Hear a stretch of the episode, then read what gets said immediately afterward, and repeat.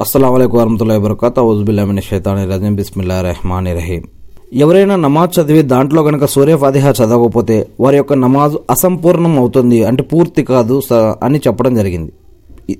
ఈ- విషయం ప్రవక్త మొహమ్మద్ అస్లం గారు మూడు సార్లు చెప్పారని అబూహురే రజల్లాగా తెలియజేస్తూ ఉన్నారు.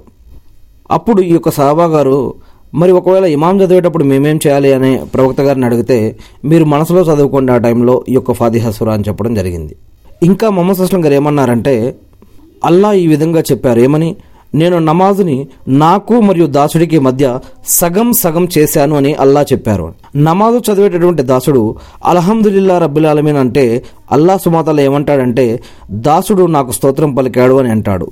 దాసుడు అర్రహమాన్ రహీం అని అంటే అల్లా నా దాసుడు నన్ను ప్రశంసించాడు అని అంటాడు దాసుడు మాలికి ఒమ్మిద్దీన్ అని అంటే అల్లా నా దాసుడు నా గొప్పతనాన్ని కొనియాడాడు అని అంటారు.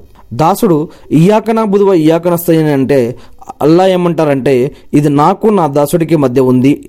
అతను నన్ను కోరిన కోరినప్పుడు అని అని. మళ్ళీ దాసుడు ఈదుల సిరాతల ముస్తకీం అని అంటే అల్లా సుమతల ఏమని బదిలిస్తారంటే ఇది నాకు ఇది నాకు అర్థించే దాసులకు మధ్య నాకు అర్థించే దాసుల మధ్య అని అంటాడు. ఇలాంటి అనేక విషయాలు ముస్లిం హదీస్ గ్రంథంలోను మరియు మిస్కాతుల్ మసాబిహిలో నమాజు లోని ఖురాన్ పఠనం అధ్యాయంలో ఎనిమిది వందల ఇరవై మూడవ అదిస్ నుంచి ఇలాంటి అనేక విషయాలు తీసుకోబడ్డాయి. అల్లా మనందరికీ ఖురాన్ మరియు సున్నతుల ప్రకారం ఆరాధించే భాగ్యం జీవించే భాగ్యం ప్రసాదించుగాక ఆమీన్.